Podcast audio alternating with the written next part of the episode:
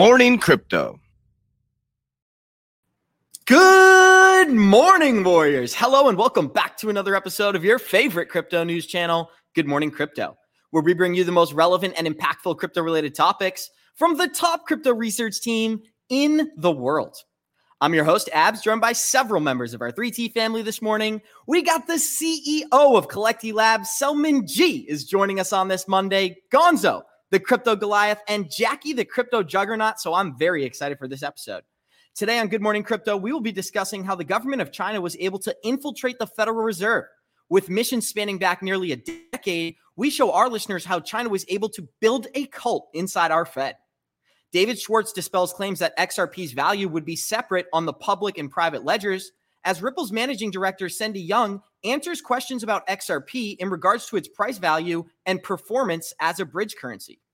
Miami is collaborating with Time Magazine and MasterCard to launch 5,000 unique NFTs, while Vitalik Buterin is publicly criticizing Mark Zuckerberg and Meta, stating that Meta is a misfire. Charles Schwab is bullish on crypto, launching a new crypto related ETF this week as RippleNet sees over 800% growth despite the ongoing lawsuit. Israel is banning cash payments, while Wanchain, an XDC solution, is allowing for XRP's cross chain transactions. Saudi Arabia is revolutionizing modern cities, and we show our listeners a fascinating article stating that Bernie Madoff was considered as chair of the SEC. Our show is available on your favorite podcast platforms like Spotify and Apple Music. And for those of you listening via podcast, our show is live on YouTube Monday through Friday, 11 a.m. Eastern at the 3T Warrior Academy channel. So, first of all, I want to give a shout out to my main man, Johnny Crypto. He is not with us this morning, but he is in here in spirit. We had an awesome weekend and he took me out tubing. So, shout out to you, my friend. It's always great being with our crew. But I want to go to Selman G, straight up from Germany. How you feeling on this Monday? And thank for making time for us, my friend. Hey, brother. Thank you so much. Really appreciate it. And uh, hope you had a great time over there with the whole crew. So, um, really kind of feeling jealous, but um, I feel like Jackie, Gonzo, and I were also going to have our own meet and greet. Anyway, so um, I'm super happy about what's going on in the markets right now. You see, we had a great pump for XRP, and we're going to talk about that a little bit. And um, yeah, the news, guys, get ready for the news. Uh, we prepared some crazy news updates for you guys. So let's start a show. I'm really excited for today's episode. And I love Mondays because I got two full days of prep before each episode. We're going to kick it to Gonzo this morning. Gonzo, of course, you're rocking the Diamond Hands gear. Why don't you fill our listeners in about what you were able to see this weekend? Because, of course, it's XRP related. Yeah. So, good morning, everybody. Uh, Selman, I got to be honest with you. I'm happy I'm on the show with Jackie because that hasn't been a while. But I'm not so jealous about the weekend at the lake because I had an absolutely amazing weekend with Shelly. It was my birthday. So we had a birthday weekend. We ended up in the city. And what Abs is talking about is I kind of surprised the team and somebody got it first and then Abs got it. Abs got the new building, but I was down in the city. And so I went to Ripple headquarters and I made a video in front. I just showed them the numbers and the building. And then uh, I kind of hinted that they're moving to another location. And we went to the other location and we made a video. And it was pretty cool getting to see the new building. Uh, it looks like um, the flooring's in, the offices are in, no furniture. But what was really interesting is there's absolutely no signage saying that it's Ripple. Even in the old building, it's in the Bank of America building. There's nothing, uh, and we couldn't go inside the building. We were on the outside, but there's nothing on the outside that says anything to do with Ripple. It was pretty interesting. Yeah, that is really cool. And I want to give a shout out to you, Gonzo. Happy birthday, my friend. And also shout out to Andrew. Cashflow. Who would have thought of all the days in the year, yeah. Gonzo and Andrew Cashflow share a birthday. So shout out to my friend as well. We're going to kick it to Jackie this morning. Jackie, thank you for making time for us. I was actually later than you, so I'll take pride in that, I guess. How are you feeling on this Monday? I'm feeling great. I know I was shocked when I when I came backstage and I was before a few people. I was like, okay, okay, tides are turning. no, I'm doing good. I actually am home for the weekend. Um, and I guess Monday includes on the weekend for me. Um, but yeah, it's been good visiting family. And then also, yeah, I want to say happy, happy birthday to Gonzo and Andrew. If you guys haven't wished them happy birthday, make sure to tell them, send them a message. That'd be awesome. Awesome. And we're going to get this thing started the same way we always do by showing you guys our Good Morning Crypto Twitter account at 3TGM Crypto on Twitter. You get access to every single one of us. We go live at Monday at 8 p.m. and Thursday at 8 p.m. So go check us out. Bitcoin Fear and Greed Index. We're in moderate fear this morning. We were up at a 40 this weekend. Johnny Crypto actually put out a tweet and said that it might be a good time to take profit And we're going to discuss that later, but we're going to dive into the total coin market cap for today because we are back over $1 trillion at $1.08 trillion this morning. Bitcoin is 41% dominance, Ethereum is 19%. We've got Bitcoin sitting around $23,400 this morning. Ethereum is 1700, XRP is 38 cents, Cardano is under 52 cents. Polygon, which has been super bullish during these times, as well as Quant. Polygon is sitting at 92 cents this morning. Cronos is 14. Stellar is 12 cents. Algorand is 34 cents. Hedera Hashgraph is 7 cents. And Quant is $103 this morning. I would love to start off with Gonzo because we always talk about all the turbulent price action going on today. It hmm. seems that there's going to be some bullish momentum in this market. We're seeing $28,000 Bitcoin price targets. What are some of your thoughts, Gonzo? Yeah, you know, I'm still just taking in levels, to be honest with the abs, because of the weekend and spending time with my amazing wife. Uh, I, I didn't do, I just totally unplugged. I, I did make a buy of some Atom just because uh, the price, I caught it on a dip and it was below what my average entry price was. But, you know, overall, uh, I'm still watching, you know, are we going to get above 25 and then hold that? I know we moved up against it uh, and then we were probably above it for a little bit. But you know, are we going to hold that so that we continue to move up? So I take it in levels. I've actually been paying more attention to Ethereum because I feel like it's been doing a little bit better than Bitcoin. You know, we got above seventeen hundred, and I'm just kind of watching it to see if we can test that as support and then move up to the next level, which would be two thousand. Thank you so much, Gonzo. And We're showing a chart right now, which is actually an inverse Bitcoin price chart. And we had a parabolic fall these last four months, which of course we all experienced. It seems that the chart has turned bullish. I'm going to kick it to Selman here because, of course, he's our technical analysis expert. When I'm looking at this, it's a great sign of relief the fact that we were able to break that trend line and get some bullish momentum. What does this indicate to you, Selman?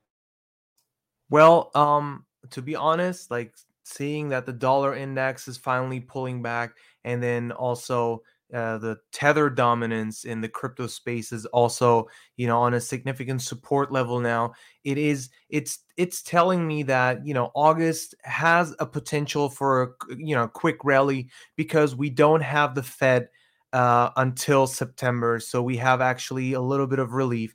And there is rumors that they might ra- raise interest rates by 50 basis points, which is good and um, everybody's waiting for the inflation report of July this um, like this month, and um, everybody's expecting a lower rate. So we might hit the expected um, inflation rate, which is going to be bullish as well. So a decrease in um, inflation um, is obviously going to help, you know, raise or let's say bring bullishness to technology stocks and cryptocurrencies. So I'm actually kind of you know, becoming bullish again, but it's still, you know, we're at resistance zones for Ethereum and for many other coins, especially for the total market cap.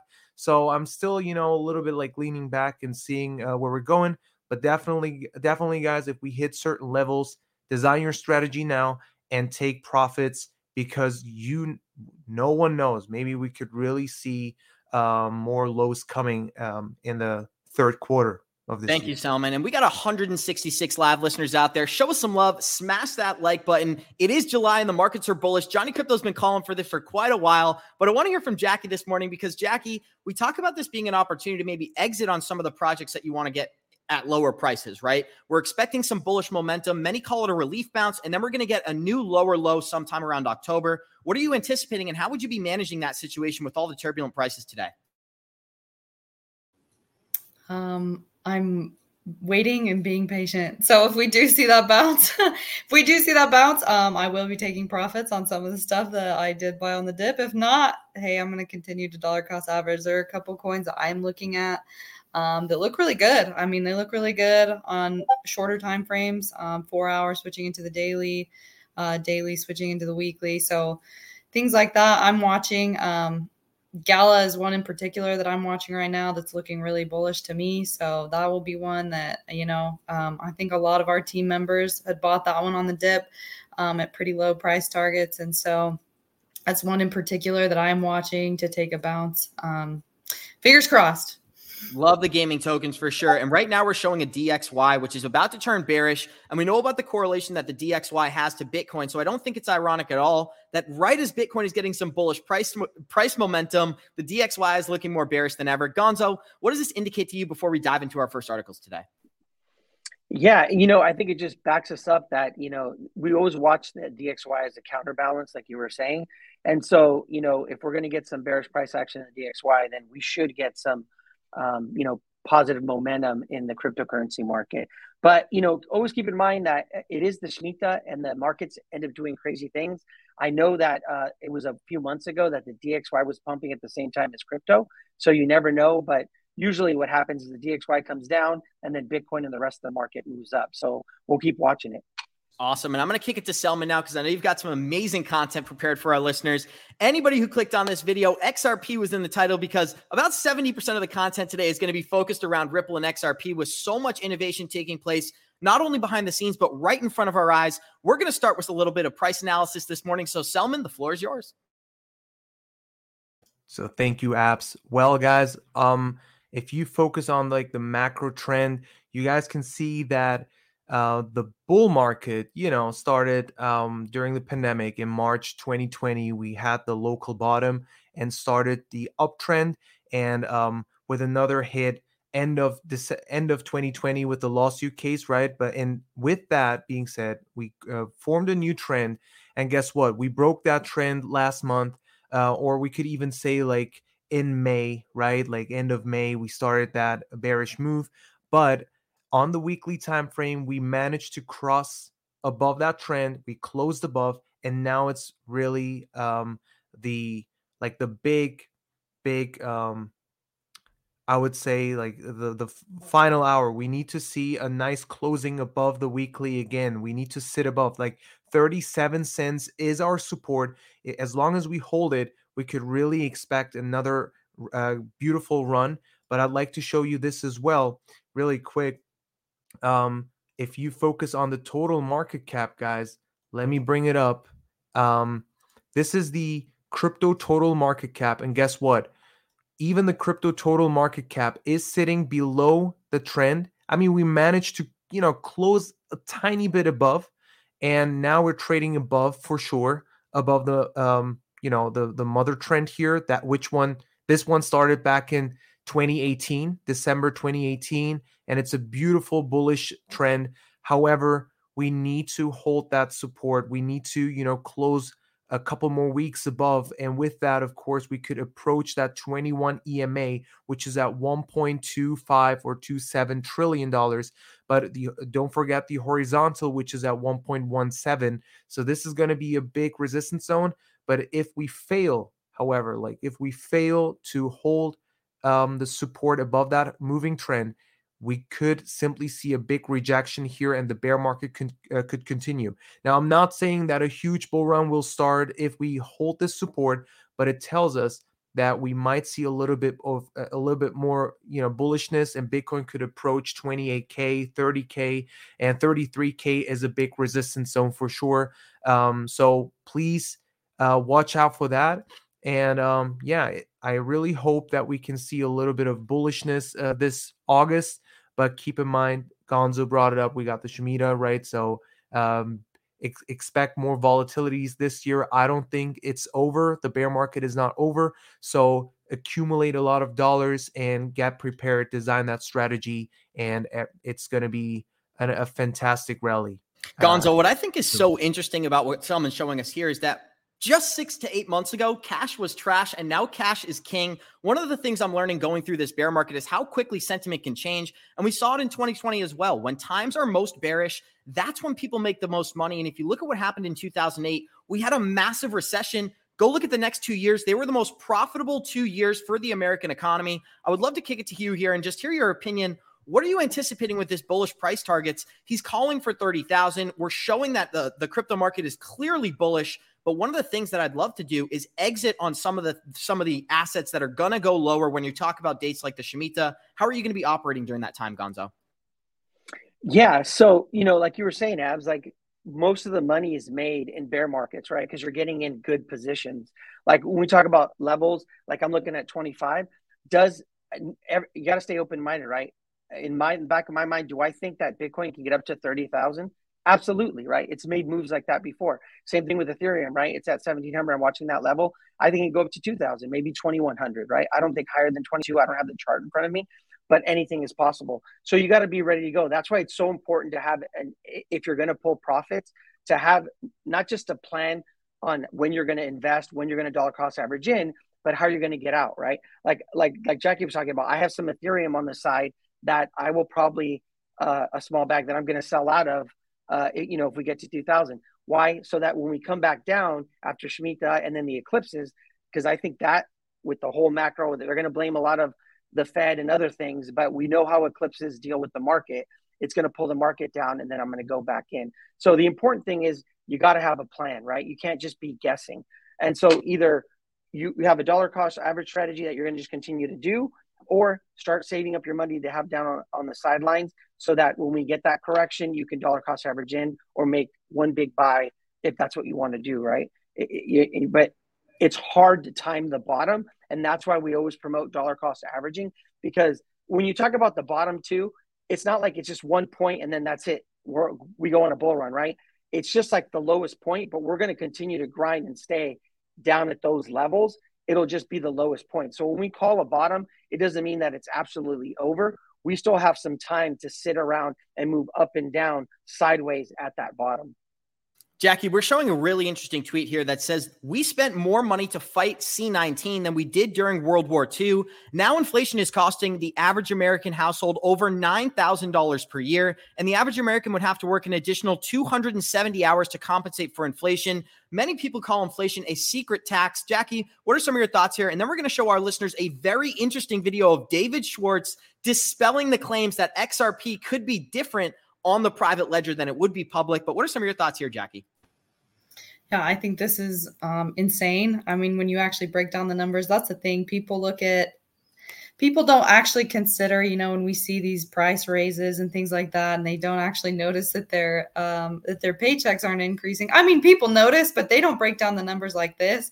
Uh, this would cause pretty much of an outrage. I would I would be absolutely uh, ticked off if I was the common person that you know um, you know just didn't break down the numbers and actually saw this impact that it has. And this is sad because the average American, you know, they're not making more than 30, 40K a year. So that's, gosh, if you consider nine, $9,000, that's a, quarter maybe of their paycheck, maybe even a third. So um, I really, it really is affecting a lot of people. Um, and it is kind of sad to see. Um, so hoping, hoping for better things in the future. Selman, I want to kick it to you next before we dive into that video from David Schwartz. We talk about inflation and how it's actually beneficial for assets during times of high inflation. And we talk about how the DXY is looking extremely bearish just as the crypto market is going bullish. So, what would you do to deal with inflation? And how do you think assets would react to something like that? Yeah, so we're all we all invested in Bitcoin and cryptocurrencies to hedge against inflation. Now it feels like inflation is a better hedge against crypto, right? So um what's happening now is like what I'm definitely doing is I'm looking for different income sources. So doing an extra job maybe or you know trying to like avoiding all the noise, all the inflation. It is there. Yes, we can sit and cry all day long or we can change our environment and our frequency and really attract what we want. So basically working on like a two shift uh, or or doing a like starting a new business or something like that to accumulate more dollars. My plan this year is to accumulate accumulate dollars as much as possible so i can really make use of that recession that we're in and uh, once we see more dips i will definitely take advantage and um, accumulate a lot because i know this recession will end sooner or later uh, it always does because you know the population is uh, you know, increasing. because the printing press turns back on. Exactly, exactly. They have no choice. At some point, they will go down with the interest rates again, and um, probably what's happening right now is they're silently, you know, pumping the market so that people don't feel that recession immediately, but it, it feels like it's gradually going to go lower. Um, so they're manipulating the markets. I would say, of course, um, it's not backed by anything. What I'm saying, but um, I'm accumulating a lot of dollars because I want to take advantage. A lot of wealthy people are going to take advantage uh, from this upcoming dip, and you'll see another rally maybe for the next five years, 10 years. We don't know, but this is the best time to design a strategy and work on it. We had a nice bull run in 2020, 2021, but that's it. You know, someone who took profits, great. But if you're new to this game, wait for it. This is a recession we all waited for because Bitcoin is experiencing its first recession. The markets are down. People are not interested in stocks anymore. And this is the time where you want to plan a good strategy and execute, accumulate a lot of dollars, get ready, wait on the sidelines, and then go deep into the rabbit hole. Exactly. Thank you so much, Selman. And we got 215 live listeners out there. Show us some love. Smash that like button. We're about to show you guys a very interesting video of our friend Tony Edwards interviewing David Schwartz, who actually created the code for Ripple XRP. People have been talking about rumors of there being a private ledger running in the background for Ripple and how on that private ledger, the value of XRP may be different from the public ledger. Well, David Schwartz addresses those claims here and answers a lot of those questions. We're going to let this video play and get some comments from the group, starting with Selman. Here we go. Um, there was another question that uh, came up, and I don't know if this makes sense, but uh, the question is: Will the value of XRP be the same on the in the private ledgers as it is on the public? Yes the value proposition of XRP is that it has this these liquidity pools. It, it, if it doesn't make sense to isolate something, like there's no place where gold is worth twice as much as it is now, because if there was, people would just bring gold there and they would write it, they would push, the, they would buy gold somewhere else and they would sell it there. Um, unless the only way that you can have the value be very different in two places is if there's a lot of friction. And if there's friction, someone will make a business of removing that friction. So I don't see any realistic scenario where XRP has significantly different value unless something's wrong. I love what he said there because there's so many claims that if they were running a private ledger, they would be using a separate than the public blockchain. So you would have the value of XRP being 34 cents to the public, but you could have an XRP behind the scenes operating at $10. That's not true. And I wish Johnny Crypto was here because I know that we've had private conversations about this. Really excited for this news. But let's start off with Selman G. Selman, Tony Edwards, shout out to him, does amazing work. These are the questions that we want to ask David Schwartz, right? Answering the questions that we don't fully understand until we go to the man who created it himself. What does this news clip say to you? And how do you feel about XRP not being able to run a CBDC without actually adding value to the XRP token? So, first of all, I want to thank Tony for this opportunity to ask this question because there are a lot of you know rumors and and you know false claims so thank you. And also David Schwartz. I love this guy so much, and I would love to have him here on the show. We manifested it. One day he, he'll be here. So um basically we call this arbitrage if if it's like if you have two different markets and on one market it's you know maybe $10 on another one it's $5 basically if it if we're talking about the same asset people could basically buy it for $5 and move it to the other place and sell it there and that selling pressure at some point will you know neutralize and and bring balance and everywhere it would be the market price of you know five dollars maybe. So um or maybe seven dollars um but um this is something that that you know i'm really happy that we bring that uh bring that up um because you know people think oh no like there's you know xrp will have a different value over there etc but you know you see it's all bullshit. So it has the same value guys. It's everything especially with gold. So now people say you can manipulate the price. Yes you can do. If you have a lot of gold or xrp you can dump it into the markets and and suppress the price. That is possible but you can make the price somewhere different than um you know in a different like on a in a different market. So uh, just to make it clear, and um, basically, guys, um, this is actually a bullish thing for people to to know that um, the more we will use XRP or the more p- uh, like institutions will adapt this technology, the more demand, you know, the demand will increase, and that's pretty much going to uh, appreciate your assets, your XRP back. So wanted to bring that up. So I would love to remind our listeners that Ripple is partnered with the Digital Pound, Digital Pound Foundation in creating solutions for central bank digital currencies. And what the real use case for XRP is going to be is that when the United States has a CBDC and London or the UK has a CBDC, XRP will be the liquidity in between used to transfer value. We got 222 live listeners out there. Show us some love. Smash that like button. I do want to kick it to Gonzo next. Gonzo, what are some of your thoughts on this news here? Feel free to take this any direction you'd like, but what is the long term utility you see XRP having? And what do you think your long term price target is? Because I want to put you on the spot here. Oh, you're going to go ahead and put me on the spot, right? Um, so I agree with Selman, right? Uh, what he's talking about is arbitrage, right? And that has a way of working itself out through the market. Uh, even if it was broken, somebody would come up with a fix because they're just going to allow people to arbitrage and make tons of money, right? It, it, they might, and that's the cool thing about systems is that uh, there's always people out there that are willing to exploit, and they exploit, and then they find a correction for it, right? That's how that's how you test systems. Um, as far as like price for um, XRP, I, I, don't I haven't looked at my exit prices uh, in a while, and they were based on gematria. But um, I, you know, I'm thinking after the lawsuit, as we go into the other bull run, uh, you know, easily in the teens, right? 10 12 dollar 15 dollar xrp that would be very exciting like, gonzo yeah I, I don't think that we're going to get you know like I, you see some of these influencers and they talk about like does XRP have the potential to be three digits? Absolutely, in the future, not in the next bull run, right? Uh, you know, you start talking about use case, total market cap, and all that other stuff. Um, but yeah, definitely at least seven dollars, eight dollars, something like that. But I think it'll go into the teens in the Jack, next bull run. Jackie, I'd love to go to you next because we had a really interesting question here. It says, Why aren't we fighting against CBDCs? It's the all seeing eye. We agree. We're not advocates of central bank digital currencies. We just understand that this is a natural evolution of a financial system. And us being opposed to these technologies, it's not going to stop the innovation. I'd love to hear some of your comments here on CBDCs and XRPL. What are some of your thoughts, Jackie?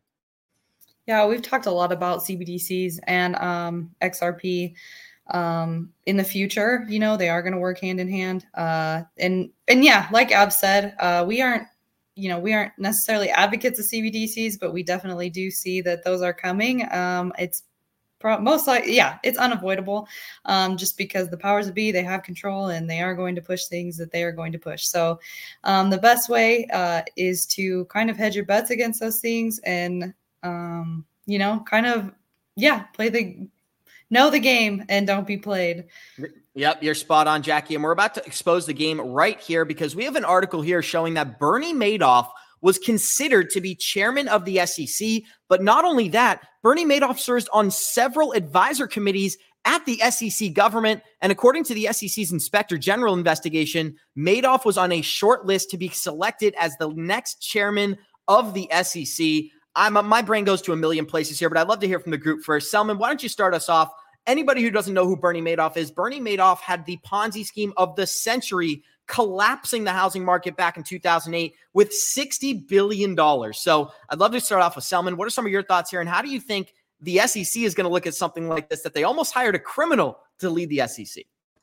So, um, to be honest, I don't have like a very important thought on this. All I wish is um, Johnny Crypto would be here to. You Why don't know, you say what maybe, you would say, Selman?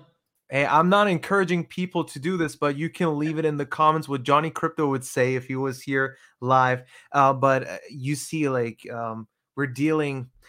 I don't want to say criminals, of course. Uh, hey, I'm not American. I could say that actually, but um, yeah, I mean, we have corruption everywhere, and um, they are are they I just want to ask this question. Um, are they really working to protect us or do they try to protect other people's interests, right? So that's like the big question I have. You guys can answer it or do research and find out. But yeah, it's just interesting. It's just uh well, so thank you, Abs, for bringing it up. I, I want to point out something very interesting, which is that the answer to your question might be the fact that whoever let's let's just use what happened last week. Tom Emmer is an advocate of XRP not being a security, right? And we talked about the other man. I'm forgetting his name, the congressman from California who was anti-XRP. So we went into their campaigns and we decided who's funding these guys, right?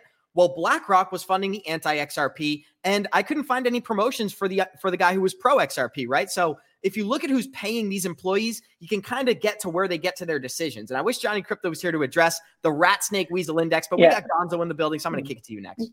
Yeah, if Johnny was here, he would say, "Of course, this almost happened, right?" Because Bernie Madoff is the king. He is the emperor of the snake rat weasels, right? So of course he almost got the job. I mean, really, like the only reason, I mean, this guy ran his scam for years and years and years, and what what he got he got found out during a bear market, right? Because we've talked about this. A bear market exposes all, just like it exposes bad business models, people being over leveraged. He got exposed. But if um, if Johnny was here, he would say that Bernie Madoff is a snack, a snake rat weasel, and that of course he almost ended up at the SEC with all the other snake rat weasels.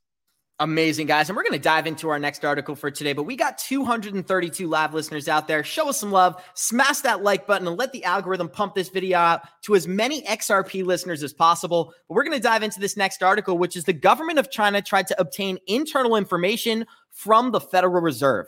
A report from the GOP Senate reveals that China tried to build a network of informants inside the US Federal Reserve.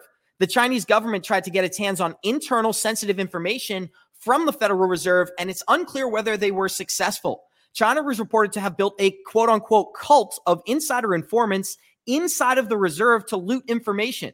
However, it did not mention whether the government was successful in its mission. And one of the things that we've talked about on our channel is how long minded or long term minded the Chinese government is. When they bring informants into the United States, they'll actually move a couple have them have a child and breed that child to be a government informant. This mission dates all the way back to 2013. I'd love to start with you, Jackie. How do you feel that the even at the Federal Reserve, the highest levels, the highest levels of government, the highest levels of financial power, they can't even avoid the Chinese communist uh, movement right now?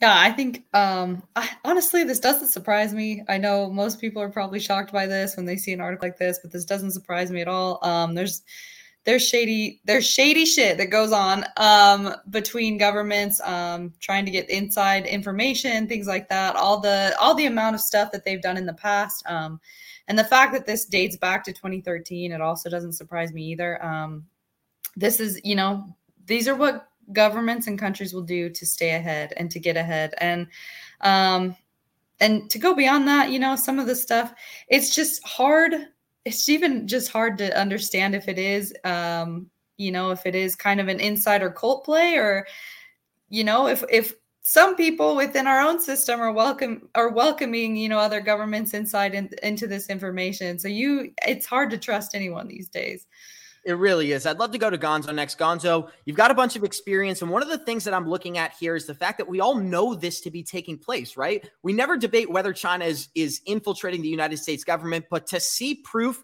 from the United States. It's very eye opening and it's very interesting. We're going to dive into some of the statements that Jerome Powell had to say about this article. But what does this indicate to you? Yeah, you know, just because the Cold War ended, you know, and that's like usually uh, uh, synonymous with like spying uh, it's actually huge, right? Not just like in government infiltration, but like you have corporate espionage where they're trying to steal secrets. And the Chinese are the best at it, right? Like you said, they will, I mean, they'll send people over here, families, and they'll raise kids that'll eventually get into companies and they'll back them as far as their education. They put them in specific fields so they can activate like a cell, right? Once they get old enough. Uh, this stuff is absolutely real. It's hilarious that Papa Powell's there saying that it's totally baseless. It didn't happen because, you know, they didn't really post what the results were. But absolutely, this happens. And absolutely, China plays the long game when it comes to espionage.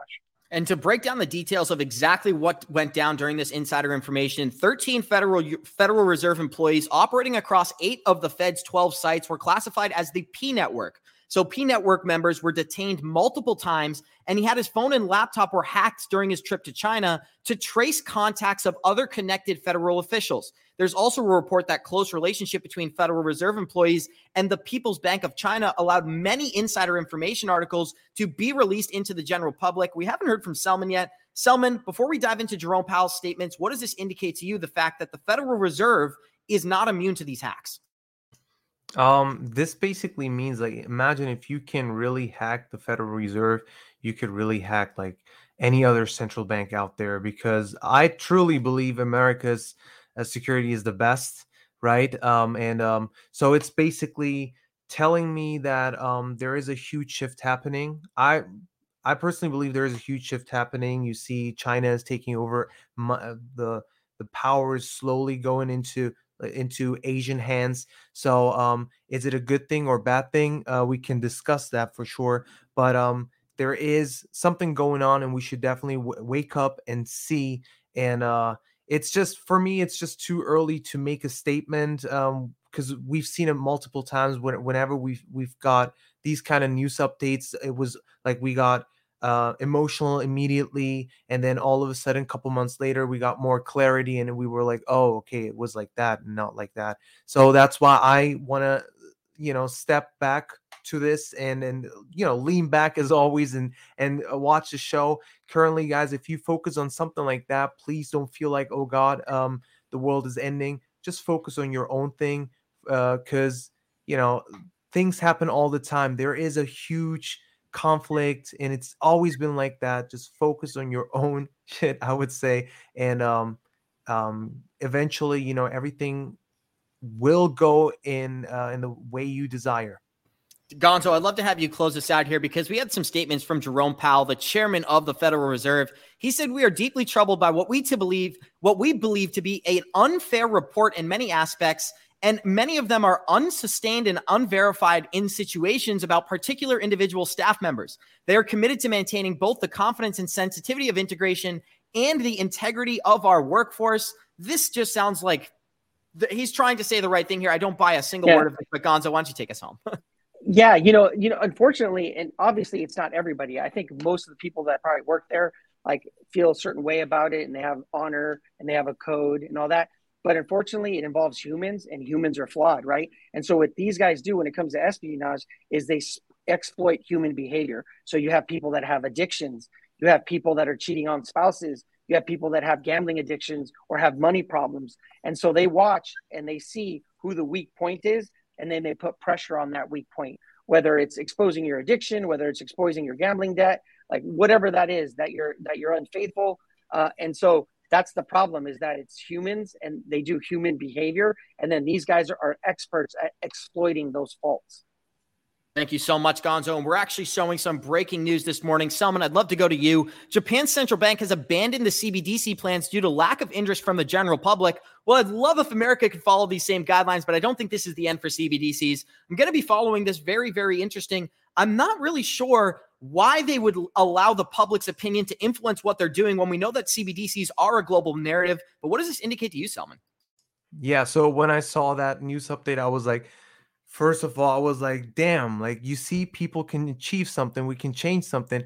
But just to connect to what I said uh, right before this, guys, whenever we get these kind of news updates, we're getting like emotional. We're like, dude, you see, we can really achieve it. But then a couple months later, oh, um, some something changes, and all of a sudden, the central bank does want to, um, you know, add CBDCs because of this and this reason. So even though the people don't want it, we have to because of that reason, right? Because of I don't know climate change, because we want to save trees. We we can't print that much paper uh, or create that much paper. So yeah, all of a sudden things change. But it's an interesting news update that tells us that it's always demand and supply. If we can really step up and say something, then of course you can change the world. The only issue we're we're having is only a few people are you know activated and and woke up and which is obviously the warrior family right now 239 people watching this you guys woke up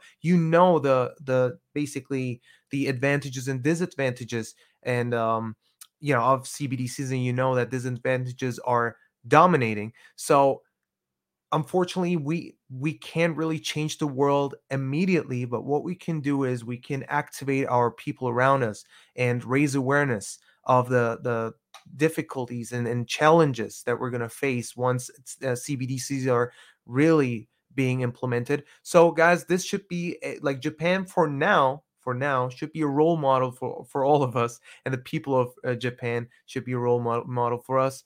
Um, you see that you can change the world, but we need the masses to to really um, activate.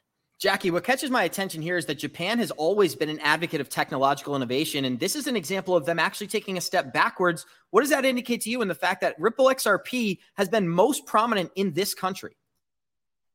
Yeah, that's actually something that was going through my head. Um, you know, seeing Japan, seeing China, um, you know, on the front end of the innovation, them actually coming out and saying that they're abandoning CBDCs. Um, I, you know, I don't know what to think about it, to be honest. I really don't. Uh, but I do agree with Selman that it is, you know, it is just a narrative play. Uh, I do think it is kind of just a, you know, there a lot of people look at Japan, a lot of people look at China for things that they're doing as far as innovation within um, Web three, within blockchain. So um, they this might just be a narrative that's thrown across the globe to you know, bring forth something else. Totally agree, Jackie. And we're going to dive into our next article for today, which is that Facebook's metaverse will misfire, says Vitalik Buterin. Vitalik Buterin claims that Meta is jumping the gun with its metaverse innovation because it is far too early to know what people want from the metaverse. Ethereum co founder Vitalik doesn't believe that any of the existing, existing attempts by corporations to create a metaverse are going anywhere, pointing to Meta as being the one he believes will be a misfire. The metaverse is going to happen, says Vitalik Buterin, but I don't think any of the existing corporations or their attempts to intentionally create a metaverse, those are not going to gain any traction.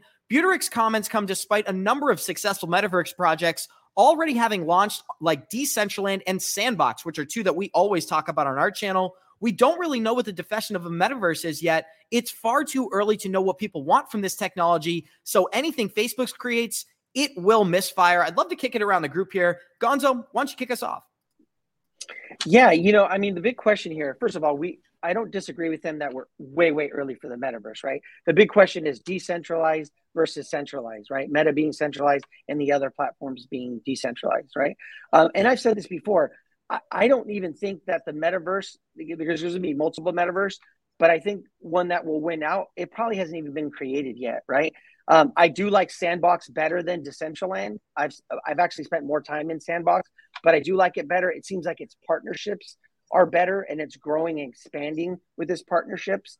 Um, but uh, you know, he, he's not wrong, right? I think I think we're very early. It remains to be seen. I do think that Meta is on its last death blows as far as like a social media platform.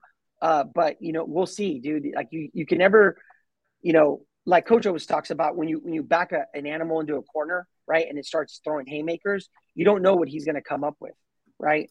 Uh, yep. But I think it's I, I, don't I don't disagree that we're still early, um, and I don't disagree that you know I don't think that the actual metaverse has been created yet, right? I, I think that's still to come. But for now, we have these, and there are opportunities to invest on either the rails that's creating the metaverse or the actual metaverse projects, right? Now, I'm not anti metaverse, but I am decentralization focused. And other critics view that the centralized metaverses, such as those proposed by Meta and Microsoft, may affect the decentralization ownership of goods and services within those metaverses. We have projects like Decentraland and, and Sandbox, which have come together with several Web3 projects to open and launch an open metaverse alliance, which focuses on building more transparent, inclusive, decentralized and democratized metaverses. I think that's what the metaverse is all about putting the hands, putting the power back in the hands of the people and away from the large corporations, which are already selling our data for a profit. But I know Jackie had some comments here, so I'd love to hear from you. Jackie, floor is yours.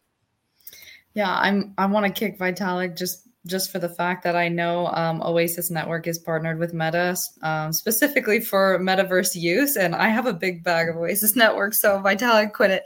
No, um, but I definitely do agree. Uh, Vitalik's a smart guy, um, and we are just on the very, very, um, you know, groundwork of what's go what's coming as far as the metaverse goes. I've said it in the past, like we can't even fathom what's going to come about when it comes to the metaverse. Um, so yeah, no one's going to get it right the first time. That's all part of technology, as Johnny says. Um, I do want to kick it back. Can you guys still hear me? Yep, we can hear you. Sorry. Okay, I, I think my computer is a little laggy. Dang it. Um, I do want to kick it back though, just to a comment that Dom, Dominant Doge had put in the chat saying Japan says this while it's at the same time Israel banning medium to large cash transactions. Just in regards to the last article that we went over, that is huge um, to tie together because that is exactly right um, you know that so that there again we see kind of a cover up you know oh we're backing off of cbdc's while we see a whole nother country um, banning large cash withdrawals uh, which will bring about cbdc so i did want to just kind of point that back out to um, that comment thank you dominant doge for that that's a great point jackie and we can actually oh, dive into that article Oh, sorry. sorry to jump the gun too. No, that's perfect because that's one of our next articles we were about to show. Israel's putting the brakes on cash to spur digital payments. It's believed that Israel will neither be the first nor the last country to impose such sanqu- such sanctions. Authorities on authorities in Israel on Monday has put in place further restrictions on cash payments as a means to combat illegal activity and spur digital payments within the country. The limits on cash payments have been tightened to about 1760 US dollars or 6000 Israeli shekels. For business transactions, you can spend up to $4,400 or 15,000 shekels in personal transactions. This is a massive move. I'm not really sure. So I'd love to start off with Gonzo here because Israel is doing something massive, right? They're starting the global shift away from dollars. And I can remember when the C19 crisis happened, there was actually a bunch of articles that came out in August stating not only is cash trash, but cash is dirty. So there's going to be all types of narratives to move us away from cash. And what Israel's doing here, they're using the nefarious activity narrative. What does this indicate to you? Yeah, hundred percent. Right. That's I think when we look back in history, and I love history, is we'll look at the C nineteen crash as far as the beginning of the end of cash. Right. We're going to see this more and more. I mean, I know the article came out saying that um, you know Japan is canceling their CBDC, but I think I think it's just fun. I think we're going to see more of this. Right, where they're going to start limiting people using cash so they can promote digital assets. That's what they'll say is digital assets. But what they're really promoting is a central bank digital currency, right? Their version of it. Uh, and this is the way, you know, we've been talking about this for a while now. That that it's not that we want them, but that they're coming, and that you're watching um, the steps that they're going to take to force us into that, right? Um, because if you totally remove cash, then then we have nothing left, and then they feed us the CBDC, right? And so, unfortunately, that's just the way that it works. But we're going to see this more and more. I, I think Israel is just um, like in the forefront, but uh, we're going to see these types of things more and more. Salman, I feel like this is the tip of the iceberg. And being a European citizen, you're going to be one of the most prominent central bank digital currencies. That's going to take place in your nation. And I think it's really going to take development over in Europe. The goal is to reduce cash fluidity in the market, mainly because crime organizations tend to rely on cash. We've seen this narrative with Bitcoin. Now we're seeing it with cash dollars. What does this say to you, Salman? So you guys need to understand that Germans love cash. They love it a lot. But uh, since the pandemic, people always said, "Hey, money is dirty. You, you shouldn't use money." And all all of a sudden, in all shops, they they wanted you to pay with your credit card because money is dirty and we want to protect each other. And then now they changed the narrative and it was a perfect game. And now, you know, of course, we're, we don't have our own money. We're having a, we're like the European zone uses the same currency. So obviously, we're not the only country now deciding whether or not we're going to use CBDCs or not, right? Um, so it's like uh, the European Union has to decide on it, but we know that it's coming. It's going to be also um, of carbon friendly uh, blockchain. It's going to be um, super cheap to issue new tokens, right? And it's, it's, you know convenient. Everybody has a phone, a credit card, so why not? So unfortunately, they're forcing uh, that agenda or pushing that agenda. So, um, and seeing that Israel already started with that, and uh, Israel's government is not better than the uh, European government or the American gov- government. In my opinion, all of them are corrupt. And uh, so, if they really force that, they they certainly don't do that because of illegal activities. We've seen that. Why didn't they do that 20 years ago? I mean, they could have done it with within like in another way without a blockchain.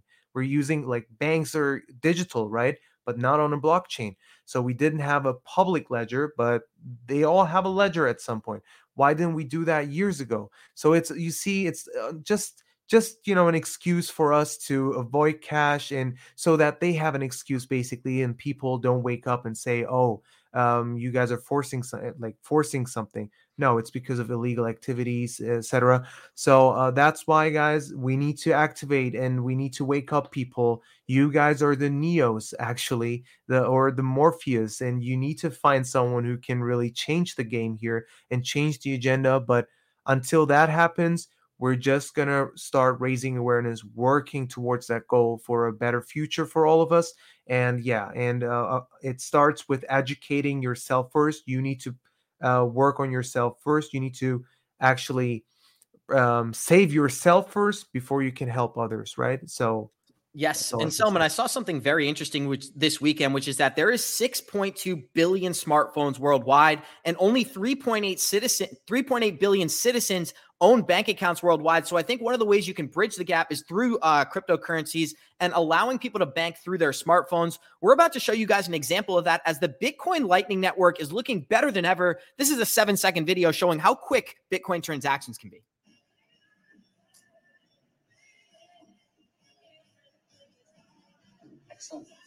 Beautiful. And one of the benefits to doing that instead of swiping your credit card is that you're not actually accepting debt. You are exchanging value instantaneously. Selman, just some really, I'm sorry, Gonzo, just some really quick comments on this video. Yeah, I mean that's a use case for Bitcoin, right? I mean, I wouldn't use my Bitcoin for transactions. You know, uh, for me, it's you know an investment of store value. Um, I, and I've never used a Lightning network, but I can tell you I've moved Bitcoin before, and it takes a very very long time. So I'm glad they have the Lightning network because I it literally took four or five, I think, five hours for it to show up on the other end. Um, so it's not efficient. Um, so I know that the Lightning Network is efficient. It's a layer two that's built on top of it, uh, but there are definitely um, better transactions or better technologies. Unfortunately, though, uh, and uh, you know we hear this argument a lot as far as technologies and that there are better technologies out there. Sometimes the better technology, unfortunately, doesn't win. Right? Look at McDonald's. Are they the best hamburgers? Absolutely not. They're disgusting, right? But they're all over the United States and all over the world. So sometimes the best doesn't always win, right?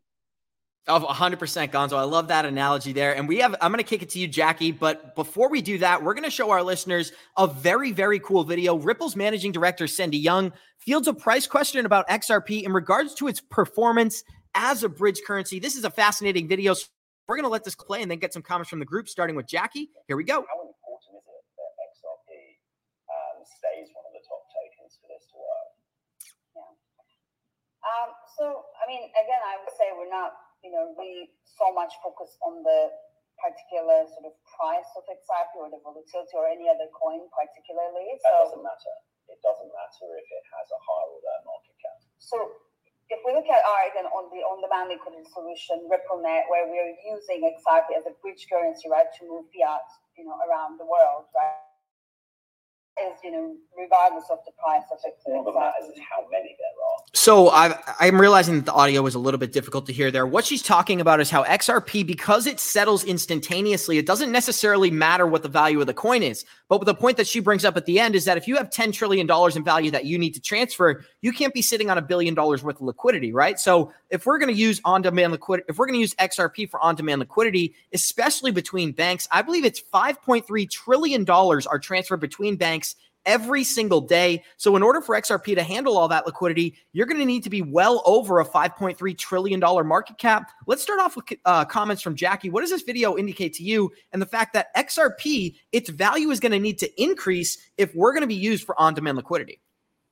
Yeah, I definitely agree with that. That's why a lot of people, you know, a lot of people have been guessing a high um, price target for XRP, right? I think a lot of people were laughing at the what was the 589, right? Yeah, it was 589. I I have dyslexia sometimes, so I was gonna mix those numbers up.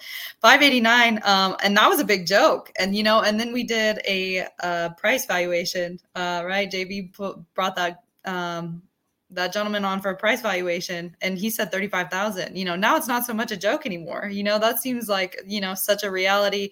You know, I don't know about 35,000, but that's something that they have to com- consider now that that was a price valuation put out there, you know. So um I don't know. That's that's something that people really really need to consider, you know, in case there is a buyback or, you know, a potential scenario in the future don't sell out easily because because of you know this technology is innovative and it is you know if if that is going to be the set supply and the set market cap and everything like that you have to take that into consideration Exactly. And I'd love to hear from the other members of our group because what tells what I always hear is these there's so much speculation about XRP that people get carried away. They want to create these solutions to figure out why XRP won't succeed when everything is right in front of us. Selman, I would love to start with you. If XRP is going to be used for on-demand liquidity, it must have a high market cap. You can't transfer 5 trillion dollars 1 billion at a time. It just doesn't make sense. So what does this indicate to you, my friend? Exactly. So guys, um basically before the or right when the Russia Ukraine invasion started, Brad Garlinghouse was on TV and explained that um, Russia couldn't just use cryptocurrencies uh, to avoid these sanctions because the, there is not enough liquidity in the whole crypto space to you know satisfy its uh, needs. So um, right now the crypto market is so so early. That's what he said, right? And um, now imagine this if you bring out uh, let me give you a great example um, like our nft project for example collecti right? Imagine um, the, the the price of it was 450 xrp and um, selling all tokens uh, would bring a total market cap of close to a million dollars but that doesn't mean that you know you can easily sell um you know a million dollars no because there's only going to be 50 sellers maybe or 50 buyers. You can't you can't just like the market cap you see on coin market cap for example for bitcoin at some point it was above a trillion. That doesn't mean that someone who holds 20,000 xrp can immediately sell all of that because maybe the demand in the markets is only 10,000 right? You could easily um you know crashed the markets to maybe a couple thousand dollars or less than that uh, if you did a market sale um, because there is not enough volume, not enough demand at that point. So I totally agree. If if you want to uh, buy 5.3 trillion dollar worth of you know XRP to move it around, you need to have that much you know buyers and sellers, and uh, the market in general has to be even way more than 5.5 trillion apps uh, to cover that actually. So it has to be easily like 50 trillion or more if you want to have like 10% uh, like demand immediately, right? Uh, covered. So you need like imagine um, what Ripple is up to, and imagine like tomorrow we could really see a a market cap of maybe 50 or 100 trillion if the whole world runs on XRPL um, or uses XRP as a bridge currency. So and even really in Selman, even more realistic would be that if if Ripple can just take a certain percentage of that market share, we don't have to have the entire market. If we were going to take 10% of the on-demand liquidity market, we'd still be a multi-trillion dollar currency. And I think that's what gets me really excited. But we have our last article prepared for today, which is another Ripple XRP related article. As Ripple XRP powered cross-border payment solution, which is RippleNet, sees over 800% growth year over year. And this reminds me of the video we showed at the beginning of our episode, dispelling the claims that XRP could have a different value on the private ledger. When we talk about this value being the same on the public blockchain and the private blockchain, this is another example of that. So, in the second quarter of 2022, the payment product called On Demand Liquidity had a 9x growth in year over year volume, according to a new market report from Ripple. Customers continue to expand in the use of ODL for use cases beyond traditional remittances and individual payments, with treasury flows and bulk payments accounting for more volume on the network. Ripple's on demand liquidity related sales tallied over $2.12 billion worth of XRP, while some purchases amounted to $1.7 billion worth of XRP for net sales of $409 million during this bear market, Ripple has been one of those projects that has continued to expand, whether it's signing up for a new um, building in Toronto, purchasing a new lease in San Francisco, as Gonzo had mentioned. This company is doing more than the rest. What does this indicate to you, Gonzo? We got a couple of minutes here, so feel free to close us out.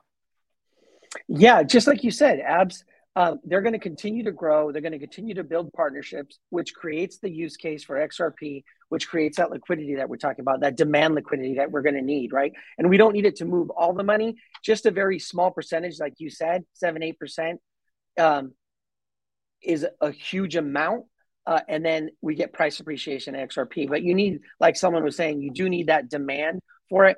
But with these guys building these partnerships and creating these corridors, they're creating that demand. Awesome. Thank you so much. And I'd love to hear from Selman next. Selman, what are some of your thoughts on the development from RippleNet and the on demand liquidity we have going on here? What are some of your thoughts? Um, thank you. So basically, um, it's going to take a while, of course. Uh, you can't expect that technology, and we're talking about a big thing, right? It's not just a simple software that you develop, uh, it is interconnected and it's you know you're dealing with so so many variables it's going to take time guys. So lean back i saw uh, it was it susie uh, saying that you know i just want to hear oh here it is early that's what i care about right? So it's going to take time of course. So um feel free to dive into you know the you know to learn more about that do your own research but guys like they are focusing on the XLS 20 update for NFTs, right? On one hand, and then they have a team that's focusing on that on demand liquidity and much more. You see more and more central banks are coming uh, to build uh, or use uh, RippleNet. And then you got, for example, was it Colombia? I just forgot. Uh, but you, yep. you have countries that want to run an XRPL, and then you have, of course, uh, some, you know, uh, advisory team for these countries. So you see, there's a lot of things happening. So it's going to take time, of course. And I love the fact that they're taking their time because we don't want any issues or, you know, technical uh, difficulties. So I love the fact that they're not trying to pioneer. Pioneering don't pay. Never forget that. That's that's a quote by Andrew Carnegie. So it's important that they observe what's happening in the markets and they take it slowly and learn from others' mistake and work on it. Thank you so much, Selman. And we're about to read you guys a very interesting product. We've got a Black Seed Ink product here. This is something that we've not only talked about on our channel before, but it's something that we're utilizing ourselves. Black Seed Ink sponsored our 2022 Freedom Conference as they provided steel seed plate backups for all of our warriors. If your recovery seed phrase is lying around on a piece of paper, you need to check out blackseedink.com. Don't take unnecessary risks with your crypto investments. Back up your seed phrase. What's next for Black Seed Ink has us really excited as the company has just registered for the X series. It's the world's first crypto storage solution for Ledger Nano wallets. This is a series of products and an entire ecosystem created to protect your cryptocurrency. Titanium capsules to protect your ledger, a stone paper notebook to record all your transactions, and finally, there's a fireproof case that holds capsules and notebooks as well as your recovery phrases. There's a, what's great about the Black Seed Inc. is doing is they're finally bringing some ingenuity to the physical side of crypto. Yes, we are dealing with digital currency and cold storage wallets, but seed phrases are real world hardware and it's necessary to keep those investments safe. The X Series helps you organize all of your cryptocurrencies, and it's available right now for pre order in our Kickstarter campaign down below. You'll have until August 10th, and that's it. The X Series won't be available again until sometime in 2023. So please click the description down below and take advantage of this amazing and innovative project. I'm going to close this thing out the same way we always do by saying thank you to each one of our special guests today. Thank you to Selman G. Thank you to Gonzo. And thank you to Jackie. Another amazing episode. I want to give a shout out to Johnny Crypto as well. Sending you love and high vibes, my friend. We're going to close this thing out the same way we always do. Warriors, rise. 210 listeners, smash that like button. We'll see you in 23 hours. Let's go. Love you guys.